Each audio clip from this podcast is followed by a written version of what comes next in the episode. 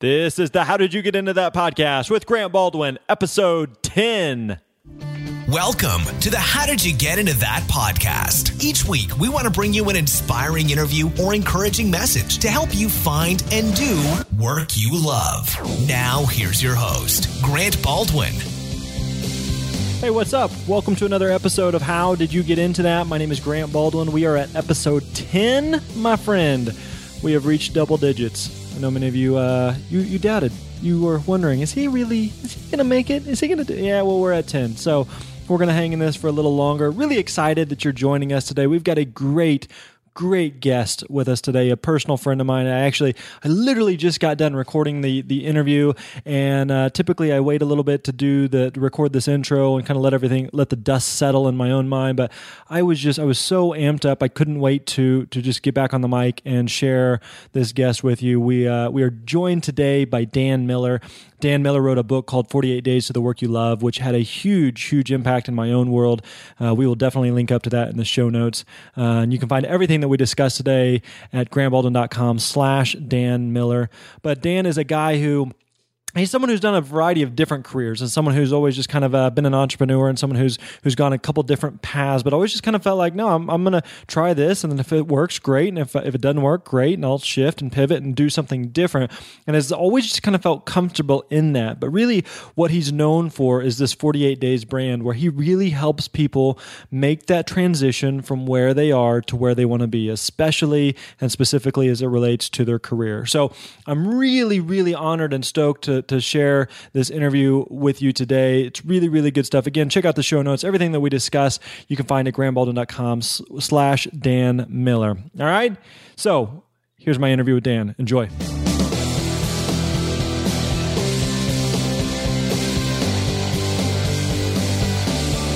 Hey, welcome to another episode of How Did You Get Into That? Today I am joined by my friend Dan Miller. Dan, how you doing, man? Hey, doing excellent, Grant. Awesome. Thanks for joining us today.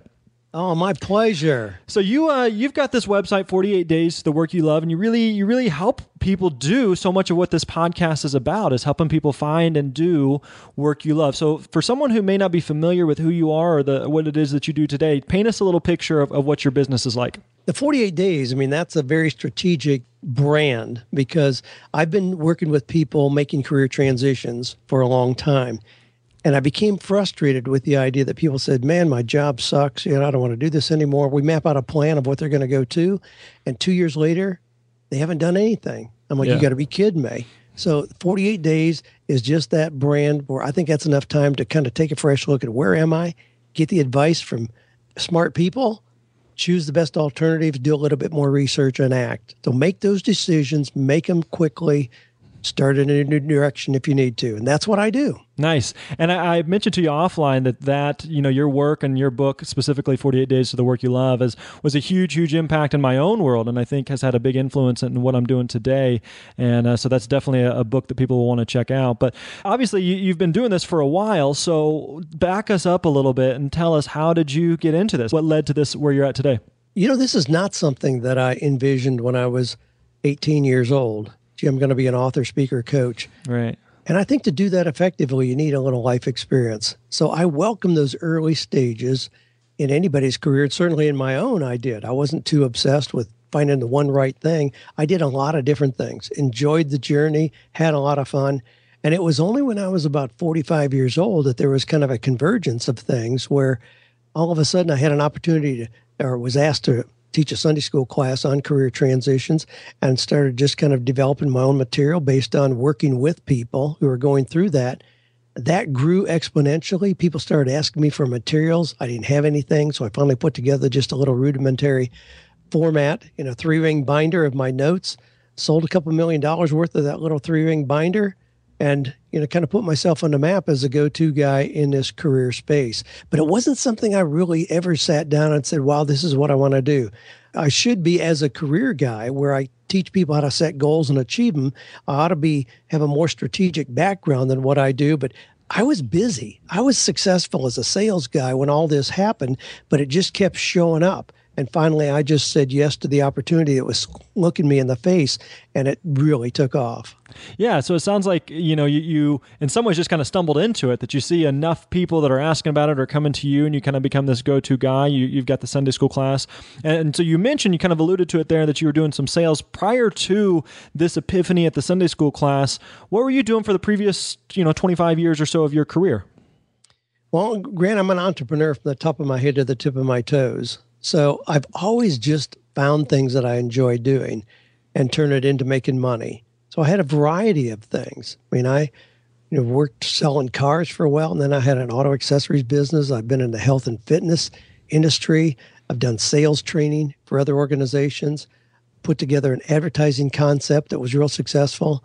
You know, w- when you are comfortable relating to people and comfortable in what looks to the rest of the world like selling, you can pretty much land on your feet anywhere you want to. So right. we've moved across a country, uh, different times with no real plan in place, just knowing that we were going to move somewhere where we thought it'd be a cool place to live. And then I figure out what I'm going to do to make income after we're there. I've never been pulled around because of a job offer at all. I've just always done things. So, yeah, I was doing more of what we're describing here when this all kind of came together. How did you become comfortable with that idea of, of, in some ways, that uncertainty of I could really do whatever it is that I'd like to do, and I kind of have that entrepreneur bug, but honing in on what it is that you really wanted to do was that ever just kind of that that that eating at you at the back of your mind that you really needed to know kind of what the one thing was? Or did were you just comfortable with the idea of I could really kind of do whatever I want? Yeah definitely plan B. I mean, I, I really have never been that pressured in thinking I had to figure out the one thing. I mean, in doing a variety of things, and I enjoyed them all. Golly, when I was selling cars years and years ago out in California, had an absolute ball. I love cars, love everything about them. So I would sell cars, just treated people well. They brought their friends, their relatives. I mean, I, here's a quick example. One of the very first cars that I sold in Southern California, I sold to a kid who walked onto the lot. Now, if you're familiar with car salespeople, they prejudge people all the time. Sure. So somebody walking onto the lot, they would immediately assume is not a qualified buyer, doesn't even have a current car. So I talked to this kid, and geez, he went right over to a Corvette that I had, you know, obviously, you know, out of his league. Well, I talked to him about it. He says, Can I take it for a ride? And after I affirmed that he, in fact, had a driver's license, we jumped in, took a ride. Came back and I says, Man, if you were going to buy this thing, take it home with you today, you know, would I need to help you get financing? Now, just pay for it. Well, we went in, sat down the office. I wrote up just a simple form, turned it around, said, All you need to do is just okay this here. We'll take care of it. He signed, stood up, pulled up his t shirt, and started pulling out stacks of $20 bills. now, here's the deal. You know, most people would have just blown that kid off. I treated him with respect, talked to him, had fun with him. He bought that car. In the next year, in that current year, when you count his extended family, cousins, aunts, uncles, and all that, I sold 14 cars to that one family wow. where the door was open by treating that one kid with respect. That's that's the way I've always experienced selling treat people well, selling is a really enjoyable thing to do. So I've been involved in a lot of different industries just in the sales aspect and enjoyed every one of those. Even at this point, if you were to wipe out my writing, speaking, coaching, I mean, I wouldn't be distraught. I wouldn't feel like, wow, my life's work is gone. I could continue in my life's path doing something that looked totally different on a day by day basis and absolutely love it. Yeah, that's so true. In fact, I was just telling my wife that I said if, if I couldn't speak tomorrow, uh, I'm confident we could still figure out a way to make a living and still have a great time doing it. Uh, so let me ask you this though: that that you know, a lot of people we put so much pressure on ourselves to feel the need to know what's the one thing I'm put on this planet to know. This one thing that I'm supposed to do with my life, even though statistically most people won't do that one thing for their entire life, whatever that thing is how how do you get people to just kind of take some of the pressure off of feeling the need to know what the one thing is? Well, I I like that sense of the search for the one thing, but I don't really think you can narrow it down to that. Especially now, here, here's another way to kind of frame this. We use the terms calling, career, and job and, and we use them kind of simultaneously. Well, you know, I'm I'm called to do this, or this is my this is my mission. Well, that should be the big picture. You know, you, as part of somebody's mission, or calling, we could say that I want to help reduce pain and suffering in the world. Okay, that's a pretty right. big picture. Then we come down to a subset. All right, what would I have to do in terms of a career that would fully embrace my desire, my mission, my purpose, my calling to help reduce pain and suffering in the world? Well, you could be a physician, you could be a massage therapist, a sports trainer, you know, biochemist, pastor, teacher. There's a politician. There's a whole lot of things you could do as a career. So that's just a subset. Then we come down to job, what we do daily. Man, oh man. And in that kind of train of thinking that we were just describing, let's say that you wanted to be a nurse. All right. I mean, in any town, there's probably 3,000 opportunities to have a daily job as a nurse, but that's just the smallest component. That's why, in choosing to change a job or in losing a job unexpectedly, it should never change your purpose or mission. That's the big picture. But that's why I, I have fun working with physicians, attorneys, dentists, pastors who are saying, geez, I don't think I want to do this anymore. Well, that's okay. We don't go back and start over. We validate what you've done, but we can find another example of application that may look totally different to your neighbors when you walk out the door every morning. And most people aren't just aren't, I guess it's just that they have a difficult time being comfortable with that idea, feeling like, oh, if, if, I'm a doctor, if I'm a pastor, if I'm a if I'm whatever it is that I've done up until this point in my life, or this is what my college degree is in, I feel trapped. I feel like this is what I'm invested in. So the idea of pivoting or shifting or going a totally different direction just feels like I'm abandoning everything that I've learned and, and invested into up until this point. Well, it does look like that because we become enamored with what we do every day. We lose sense of who we are or who we're becoming. If you know who you are, what you do can take a lot of different directions very comfortably. And when we talk about finding that one right thing, Grant, or we talk about finding your passion, in the last book that I wrote, I wrote with my son who has a different life perspective than I do. And it's titled Wisdom Meets Passion. But when when people say, "Oh man, I just haven't found my passion yet," and they they kind of imply they're going to go sit on a stump somewhere and wait for that bolt of lightning, that is not how we find our passion. Right. Passion is more developed than it is discovered. So it's not something to just sit around waiting for the light bulb to go off. It's you develop passion by being involved in doing something. So you can't sit on the sidelines of the game of life and ever come up with that one big thing you develop that, the sense of knowing what that is, by being totally involved in the game of life. And that can, you can be doing a lot of different things and you'll keep getting clearer and clearer and clearer on what that real passion is so that you can develop it and then devote significant part of your life you know invested in that. And it sounds like that's really been a, a plot line in your own story of that passion for helping other people has evolved. You know whenever you started off at selling cars or you're doing something in the fitness and health industry and you're kind of trying a, a couple different things it sounds like that that passion of helping other people to find what it is that they are going to do or what it is that they're passionate about what they're called to do has just kind of evolved over time. And i was able to do that from day one. I mean i i got my first degree, my bachelor's degree in psychology from the Ohio State University.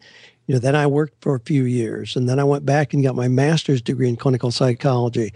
Never interested in being a, a psychotherapist or counselor at all, but I knew that it would help me in having clarity about how to help people find clarity in their own life, their purpose, their passion. That's always been a continuing theme, even as I've done a whole lot of different things, working business wise along the way. So, did you find even in your you know your, your 20s and into your 30s that the various types of careers that you're doing, you're still kind of there? There's that again that underlying current or that underlying theme of you're still kind of helping people, maybe coworkers and employees and, and colleagues that you're working with, kind of hone in and figure out what it is that that they want to do. It sounds like that's kind of been a, a theme throughout. It really has. When I had a health and fitness center, I had about 45 employees. You know, all these cute gals who led aerobics and stuff. I mean, that was the ongoing theme. Gee, where do you want to be five years from now? How can I help you get there? You know, I had a had a young employee came to me one time. He had been played professional baseball, really sharp guy, and he came to me and says, "Man, I just got this job offer. You know, it would double my income. You know, it'd be really cool. But I'm not going to do that because I owe so much to you because you helped me become the person that I am today." And I'm like, "Dude, you are out of here tomorrow. you are not going to pass up on that opportunity. You don't need to stay here out of a sense of obligation to me where you end up resenting that. I am proud to have been part of helping you clarify and get you this next opportunity. I've always had that that that kind of sense of you know working with people. I want to be part of helping them go to higher levels of success. And I sure don't want to as a boss or employer, you know, hold people back. And you you seem like you know at the when you're 45, you really kind of landed on this is a big like full time life mission. Even though you've done that a lot up until that point, uh, and a lot of people, I feel like they want to rush that process. Like they want to know what that what that 45 year old stage looks like when I'm 25. So how do you take some of the pressure off and feel like no no no those those 20 20 plus years of of just going through life and kind of honing in on this is what I'm good at, this is what I'm passionate about, this is the type of work environment I like. How do we we take some of that pressure off of ourselves? Yeah, and that's a great question. You know, especially for your audience.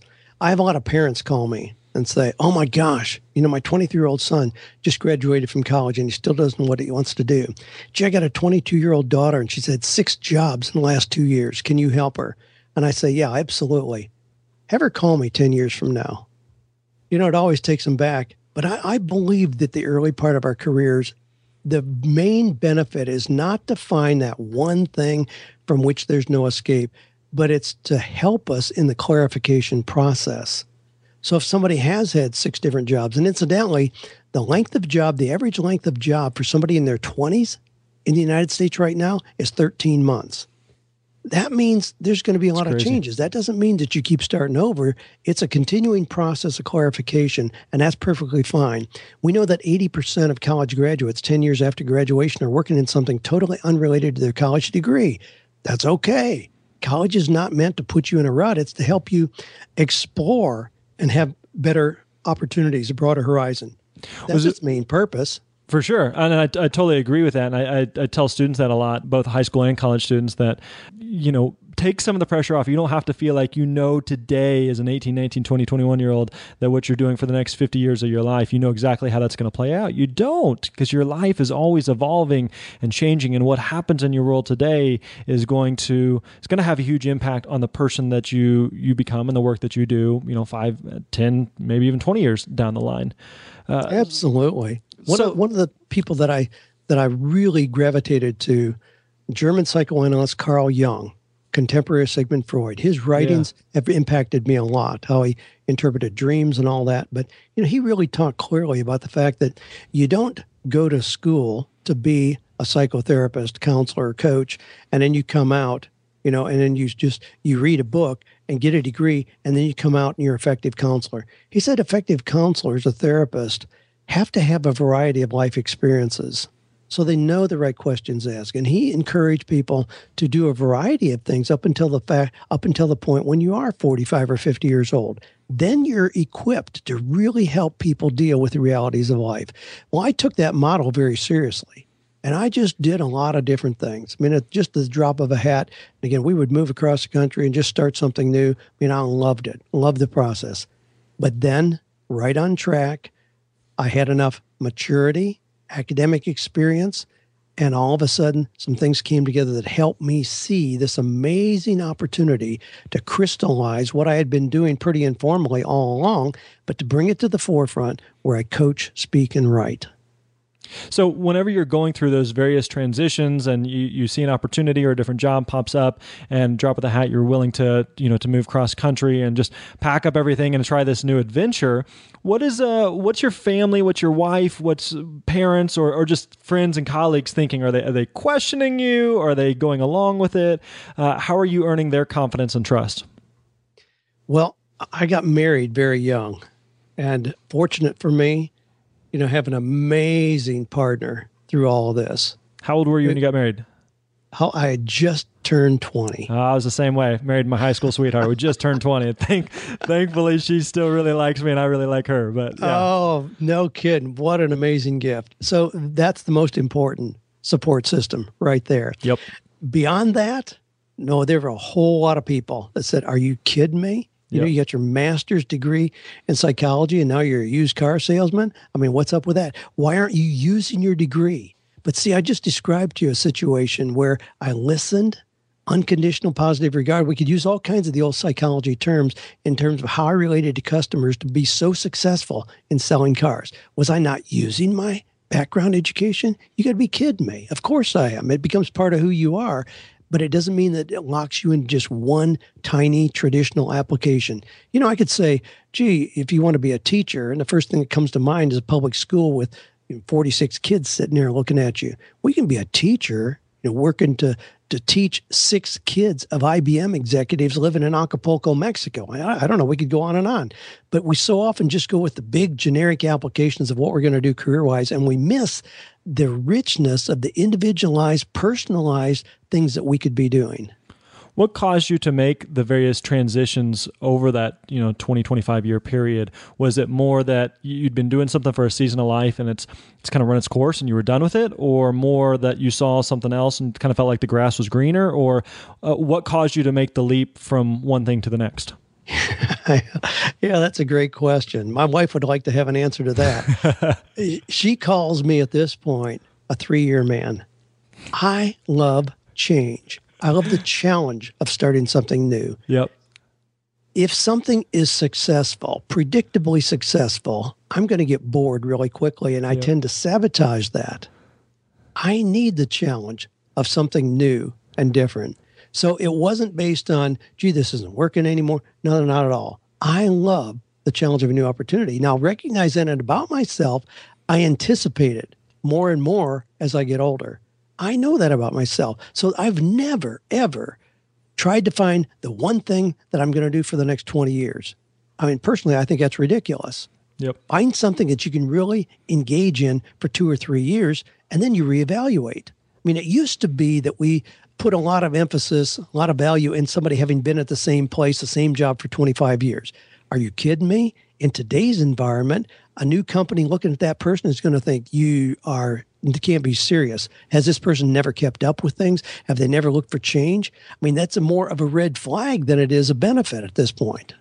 Yeah, for sure. I, my it's so funny you said that. The three years. My wife gives me grief that I'm the two year guy. So uh, just a series like as long as we've been together. We started dating when I was a freshman in high school. We were, I was 15, and and just a series like one to two years is about as long as I could make it. And then you're just looking for the next challenge, you know, and you're looking for that next mountain to climb. And so even as a speaker, she's giving me grief sometimes. Like you've been doing this for a little while. You're probably this is probably why you're starting this podcast. You're getting the itch to do something something different. I guess how do you become comfortable with that. And because you seem like someone that's very very comfortable with the idea that no i'm going to do this for two years and, uh, and and if i if i do something for two years and it works great. And if it doesn't great that's fine. I tried it. Now i can pivot and go somewhere else.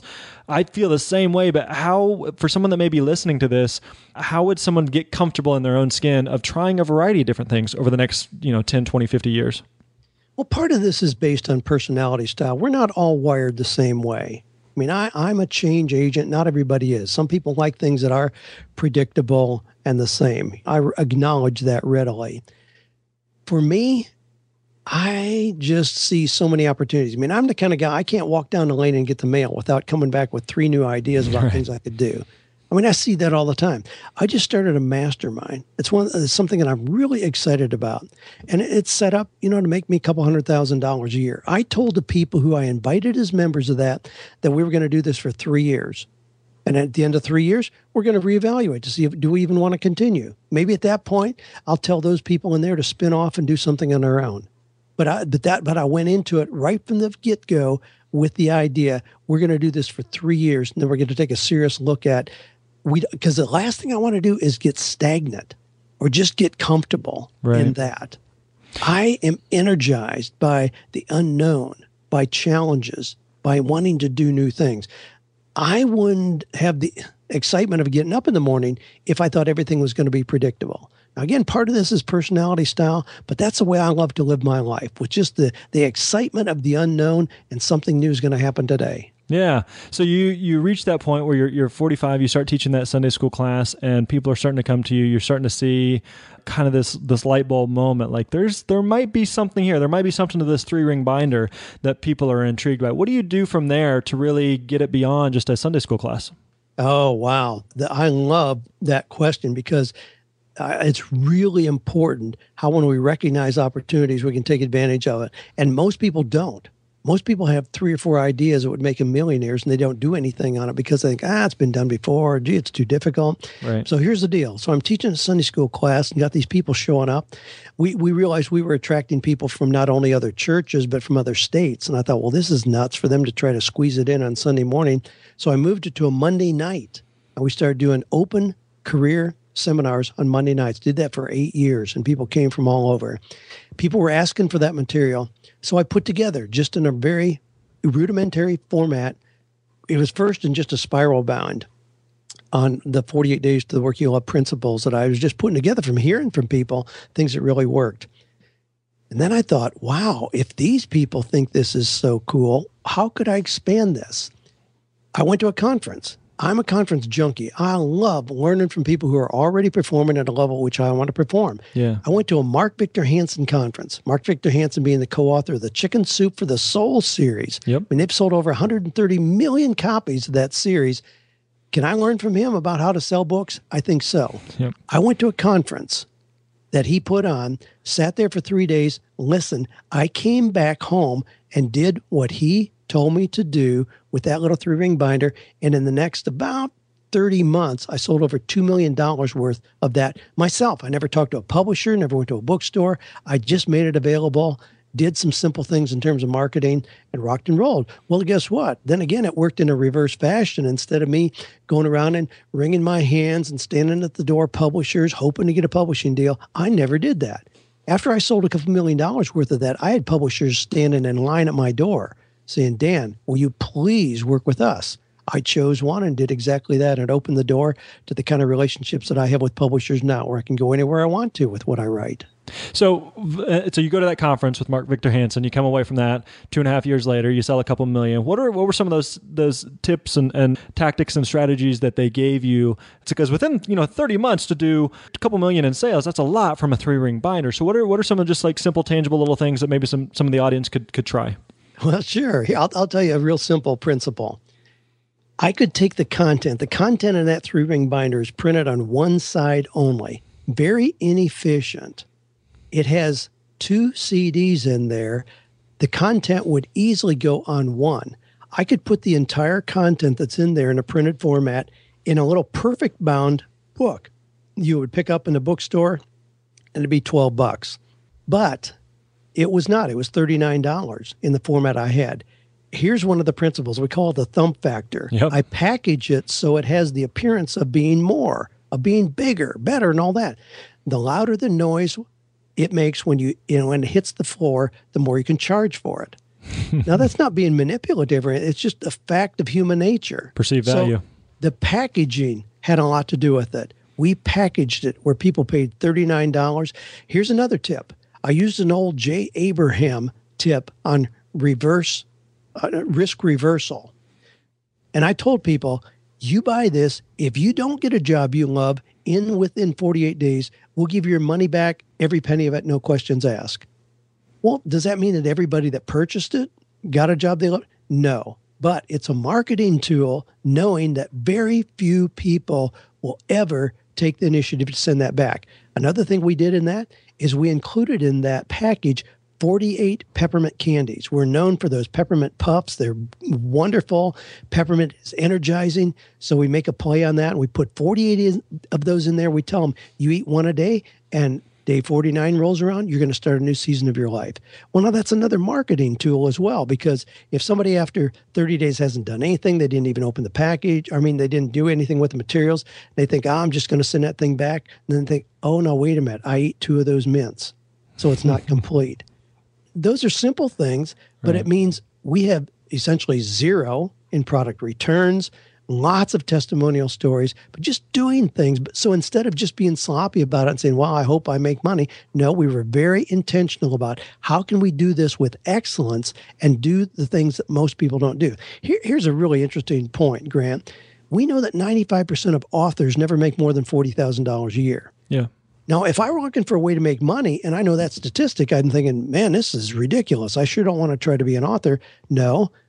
What it does for me, it immediately raises a question in my mind wow, how difficult can it be to put myself into 5%? and knock it out of the park. All I have to do is look at what most authors do and do things they aren't doing. And it's real easy to do things most authors don't do.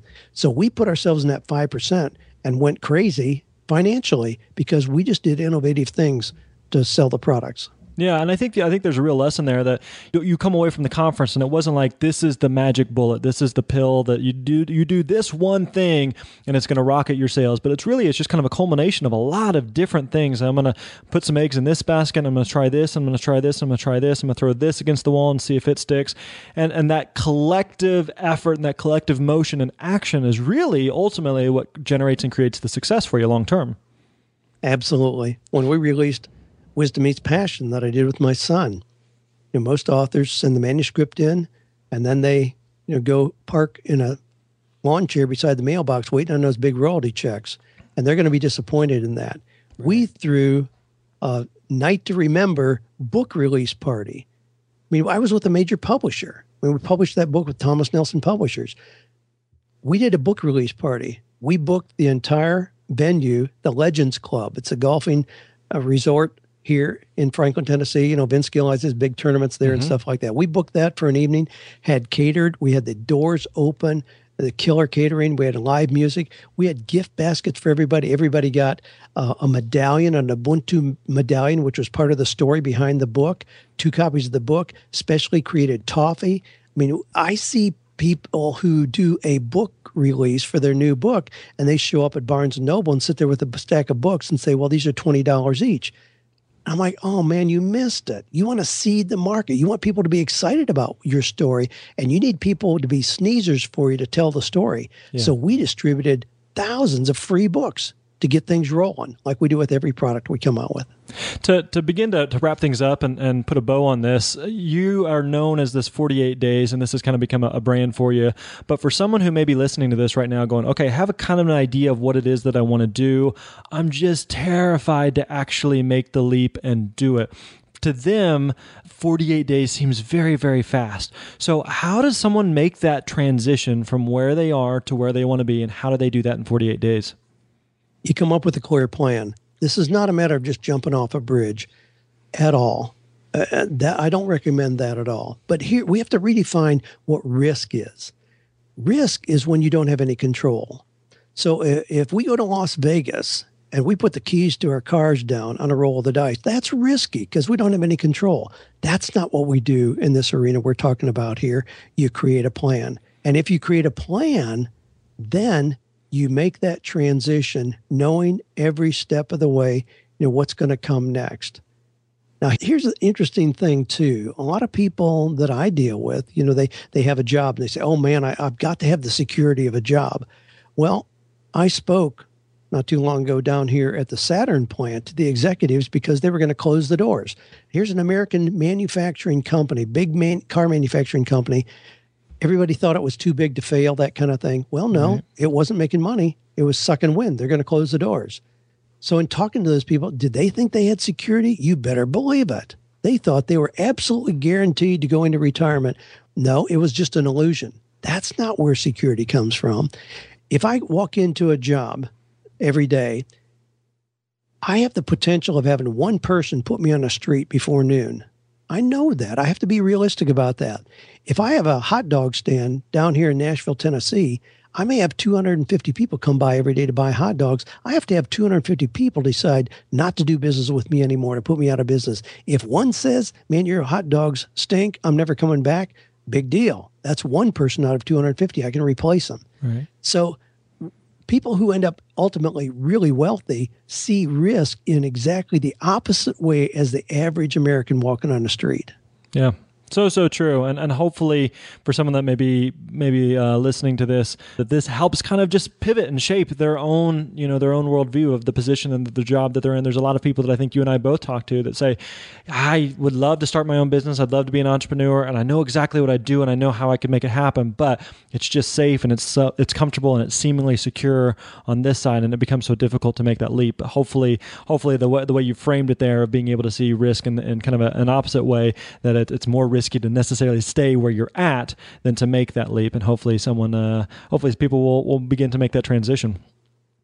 Well, Grant, I know I know that you speak to a, a young audience, and I'm certainly not encouraging everybody just to waltz out on their own and figure something out. I mean, there's value in being part of an organization, especially in the early part of our careers, to learn those principles on somebody else's nickel, especially. And nothing wrong with that at all. Sure. But what I do in times of transition, when people are going through a transition, whether they chose it or it was superimposed on them unexpectedly, I encourage them to look at the broad spectrum of possibilities. That's all I do. I want you to see the whole picture, not just one particular tiny way to get your next paycheck. Yeah, great stuff, Dan. Thank you so much for taking the time to uh, to chat with us and to share not only your story but just some of the, the lessons that you've learned along the way in your work. How how can we find out more about you or some of the, the resources and products that you have available to, to help help us make these transitions? Well, 48 days has become pretty much my brand. So anything you do with 48 days, you, are going to be directly coming right in my back door. So 48days.com, we've got a lot of resources. Um, my podcast, of course, is there, my blog, newsletter, and those things. And then we got a great community, 48days.net. And that's just people. There's no cost to be part of that, but it's just people who are linking arms, sharing ideas and resources. And we kind of use the old adage, a rising tide raises all ships. People helping each other help everybody rise to success more quickly. So those are the two primary places. Beautiful. Definitely make sure that you you stop by and you check those out. Like I mentioned at the top of the show, uh, 48 Days to the Work You Love was a book that had a huge, huge impact uh, on not only my transition to what I'm doing today, but even in the work that I continue to do today, and hopefully how we're able to help people uh, do what Dan has done for for me. So, uh, Dan, thank you so much for the impact and influence you've made not only with our audience today, but the influence and impact you've made in my life personally. We really, really appreciate it. Well, thanks. It's been my pleasure, Grant. All right, we'll talk to you soon.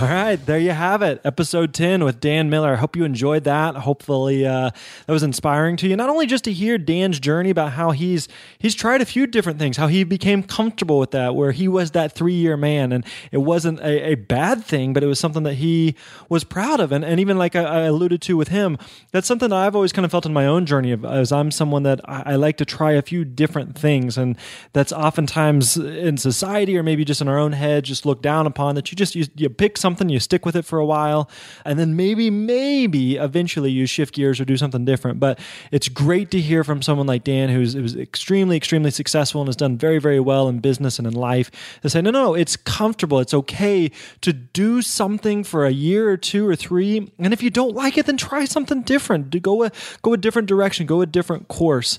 And uh, so I hope that that was inspiring. I hope that that was encouraging for you uh, to hear a little bit more about Dan's story.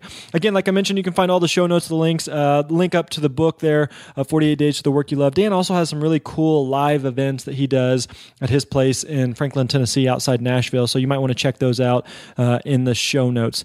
And then finally, as I've mentioned to you before, we are in the midst of this contest, which ends tomorrow, depending on whenever you may be listening to this in the future. Uh, this contest we've been running for a couple weeks now, and it will be wrapping up tomorrow, uh, June. Let me double check June 13th, Friday the 13th. Uh oh but don't be alarmed by that uh, evil date. This is a uh, just a normal thing we're doing. So grantbaldwin.com slash contest is where you can find all the details on this. We're going to be giving away uh, an iPad. We're giving away a coaching session with me. Uh, we're giving away uh, $100 to Amazon and just trying to give some away some some cool prizes. And, and what we're doing in exchange there is we're asking you to just help us promote this uh, this podcast. Help us promote this within iTunes. Uh, if you would just share with other people, if you would subscribe to it within iTunes, if you would leave us a rating and review, just an honest feedback of, of how you're enjoying the show, that would really really help us a lot. It definitely helps the the rating system within iTunes and helps people to find out about the show. So, again, thank you so much for your support. Thanks for listening. Thanks for being a part of this journey. I, again, I hope this has been inspiring and helpful to you. And please, if there's anything I can do to help you, if I can support you in your own journey as your own transition, please, please, please don't hesitate to let me know. You can find me on Twitter at Grant Baldwin, or you can find me, uh, just email me, grant at grantbaldwin.com. I will email you back, uh, maybe a couple days, but I promise I will get back to you because I want to do whatever I can to help you make this transition. I don't want to just talk to a mic. I want to hear from you, live, real human beings. I want to know what I can do to help you on your journey. So thanks for tuning in. Thanks for listening to another episode of How Did You Get Into That? My name is Grant Baldwin. We'll talk to you again real soon. Thanks for listening to the How Did You Get Into That podcast with Grant Baldwin. Don't forget to visit grantbaldwin.com for all the show notes and links discussed in today's episode. We'll see you next time.